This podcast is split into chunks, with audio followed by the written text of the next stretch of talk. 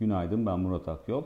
ABD borsaları dün günü güçlü bir eğilimle tamamladı. Özellikle hafta başında belirgin şekilde baskı altında kalan teknoloji şirketlerindeki yukarı yönlü eğilimin daha güçlü olması Nasdaq'ın e, diğer endekslere kıyasla günü daha güçlü bir görünümle tamamlamasını sağladı.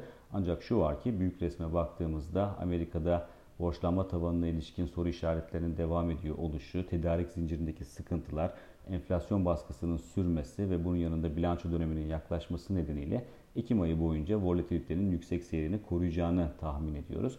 Diğer taraftan yurt içine baktığımızda ise BIST 100 endeksi dün günü bir kez daha 1400 puan seviyesinin altında tamamladı. Ama e, endeksin geri çekilmeleri teknik açıdan önemli olduğunu düşündüğümüz 1370 puan seviyesinin üzerinde e, gerçekleştirmesi e, en azından aşağı yönlü riskleri azaltan bir unsur olarak çalışıyor. Fakat endeksin güç kazanabilmesi için, momentum kazanabilmesi için 1400 puan seviyesinin üzerinde arka arkaya kapanışlar yapması gerektiğini düşünmeye devam ediyoruz. Diğer taraftan dolar TL'ye baktığımızda ise Orada da e, enflasyon rakamı sonrasında TL lehine eğilimin güç kazandığını görmüştük ama bu çok fazla kalıcı olmadı ki e, daha önce de paylaştığımız gibi TL lehine kalıcı bir e, güçlenme olabilmesi için kurun 8.78 seviyesinin altında kapanışlar yapması gerektiğini düşünüyoruz. Bunun olmadığı noktada yukarı yönlü denemelerin devam etme ihtimali sürecektir.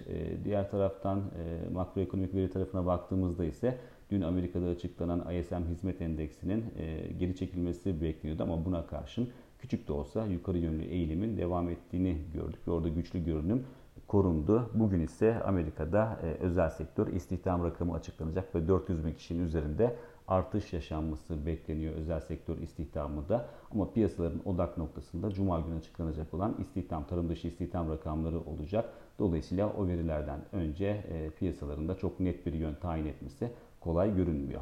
Bir sonraki podcast'te görüşmek üzere.